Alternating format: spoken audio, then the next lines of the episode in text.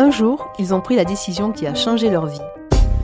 Se lancer en politique, prendre sa retraite sportive, quitter la scène, changer de métier ou pourquoi pas de sexe. Je suis Corinne Saboureau. Je suis Estelle Devic. On vous présente Le jour où, le podcast qui vous raconte ses moments intimes.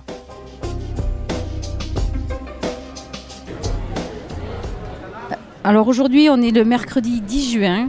Euh, ça fait un peu plus de dix jours, Agnès Langevine, que vous avez euh, renoncé à vous présenter au second tour des élections municipales à Perpignan pour euh, redresser un petit peu le, portrait de, ce premier tour, vous êtes arrivé en troisième position euh, avec 14,5% des voix. Vous meniez une liste euh, écolo sur laquelle vous aviez accueilli des socialistes et des gens plutôt à gauche, quand même orientés à gauche. vous êtes arrivé en troisième position. Vous auriez pu vous maintenir ou fusionner avec d'autres candidats. Et finalement, vous avez décidé, c'était le, le 20 29 mai, vous avez décidé de ne pas repartir, de ne pas vous représenter alors qu'il y avait beaucoup d'espoir derrière vous. Euh, ça a été une décision euh, douloureuse. Est-ce que vous pouvez nous raconter cette journée où tout a basculé? C'est effectivement euh, la décision la plus douloureuse que j'ai eu à prendre euh, dans ma vie politique.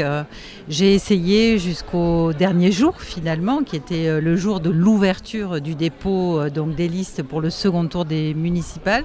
J'ai donc essayé durant euh, ces dernières semaines de trouver une voie électorale qui permette de battre Alliot, parce que dans ma décision, ça a toujours été le cap, hein, ne pas favoriser l'élection de Louis Alliot, mais au contraire être en capacité de rassembler pour euh, donner une alternative à Perpignan et pour repousser ce vote Front National. Je n'y suis pas parvenue.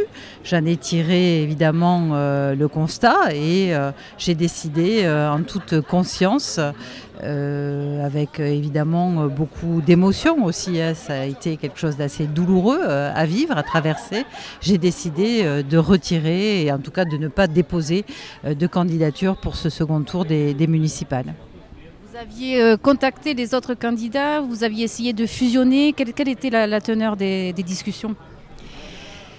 C'est vrai que euh, ça a été un moment et une séquence, hein, puisqu'elle a duré euh, quelques semaines assez particulières. Euh, dans un contexte classique, les négociations, les fusions de listes se font dans un temps court qui est celui de 24-48 heures après le premier tour. Là, euh, le second tour a été euh, annulé. Il y a eu euh, beaucoup de semaines sans que nous sachions finalement quand est-ce qu'allait se rejouer l'élection. Est-ce que c'était le second tour, toute l'élection, etc. Jusqu'à cette annonce de date de 28 juin. Donc effectivement, pendant cette période, nous avons discuté. J'ai discuté avec d'autres têtes de liste et j'ai cherché effectivement une, euh, une solution. Hein. J'étais vraiment dans la recherche de solutions pour qu'on puisse à la fois porter un projet, un projet écologiste, un projet euh, de solidarité qui résonnait d'autant plus avec euh, la crise que nous traversions et, avec les résultats électoraux qui étaient ceux du premier tour. Je le rappelle, le premier tour, ce n'était pas un sondage, ce sont les électeurs qui se sont exprimés, même s'il y a eu une forte abstention qui a pénalisé finalement Perpignan. Euh, dans son résultat. Mais euh, voilà, les choses sont euh, faites ainsi. Et donc l'analyse électorale que mon équipe a faite aussi dans chaque bureau perpignanais, ben voilà, on en a tiré finalement l'enseignement. Seul euh, nous n'étions pas en capacité euh, de proposer cette troisième voie. Je, sais que beaucoup espéraient de cette troisième voie. Euh, pour autant, ça ne pouvait pas être l'impasse et surtout l'autoroute pour l'élection de Louis Alliot. Ça, il n'en était pas question pour moi. Vous venez de le dire, vous étiez seul. Est-ce que vous ne regrettez pas finalement de ne pas avoir fait euh, alliance dès le premier tour avec les autres euh, forces à gauche? Je pense euh, à la liste alternative qui avait rassemblé quand même au premier tour finalement 6% des voix. Si on, si on fait un calcul bête mathématique, si c'est 13,5 ou 14,5, ça fait 20, vous étiez en deuxième position Une élection, c'est jamais euh, mathématique. Euh, effectivement, nous avons eu euh, des rencontres en amont du premier tour. L'alternative et Caroline Forgue étaient engagées dans un processus citoyen. Quand nous nous sommes rencontrés, ils ne voulaient pas de, personnes encartées, hein, de partis politiques comme tête de liste. Ils avaient aussi une méthode dite municipaliste que je ne partageais pas. Je pensais que ce n'était pas vu l'enjeu de ces élections opérationnelles pour euh, finalement euh, conquérir euh, cette, cette ville de Perpignan. Et puis finalement, ça a été des partis alignés derrière un, binôme citoyen. Bref, donc quelque part un fauné de, de liste citoyenne. pour autant, sur le plan programmatique, on, s'est rejoint, il n'y a, pas de souci. Mais ce que je constate, c'est que c'est une liste, en tout cas certains membres, je pense par exemple à la frange de la gauche populiste, qui n'a pas arrêté de euh, finalement de nous cibler dans nos attaques avec une violence et une agressivité euh, qui a été extrêmement forte. Je les ai peu entendus euh, critiquer ni le bilan du maire sortant ni l'extrême droite. Et même après l'annonce du retrait et puis voilà y, compris le retrait aussi enfin la non qualification de l'alternative. Voilà des, pratiques et des critiques eux-mêmes ont explosé entre ces deux tours.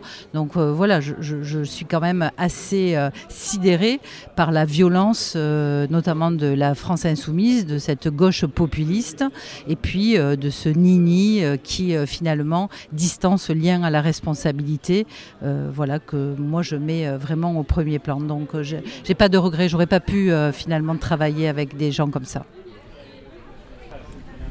on va faire un peu de, politique fiction. Si vous vous étiez maintenu euh, entre le premier et le second tour, il y a eu donc cette fameuse crise sanitaire du, Covid-19.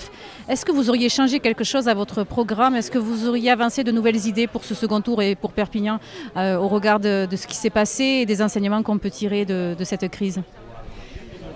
Le projet que nous avons porté hein, avec euh, mon équipe Enfin l'écologie, c'était un projet qui s'articulait finalement sur deux jambes, à la fois euh, préparer Perpignan à la crise climatique, c'est-à-dire rendre euh, nos acteurs économiques, notre ville, nos bâtiments, nos habitants et notre territoire beaucoup plus résilients au choc climatique.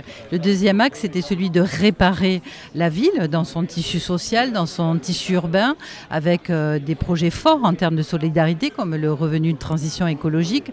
Donc en fait, finalement, ce qu'on a pu euh, voir confirmer c'était la, justesse et l'opérationnalité surtout de nos propositions, puisque là, certes, c'était une crise sanitaire qui n'est pas d'ailleurs étrangère à la destruction de la biodiversité dans son origine épisodique, mais en tout cas, voilà, le, programme, le projet que nous avons euh, porté, entre le prendre soin, entre le, préparer euh, l'avenir euh, et au regard du réchauffement climatique, nous outiller et nous outiller encore pour le monde d'après. Pas finalement à quoi ressemblera ce monde d'après. Mais effectivement, y compris en termes de relance économique, hein, nous avions euh, euh, proposé de faire euh, de Perpignan cette capitale des, solutions d'adaptation au changement climatique en nous appuyant sur l'écosystème universitaire, sur des initiatives locales de jeunes entrepreneurs très innovants. Alors finalement, à quelques 15 jours du second tour, quel est votre plus grand regret? J'aurais aimé gagner.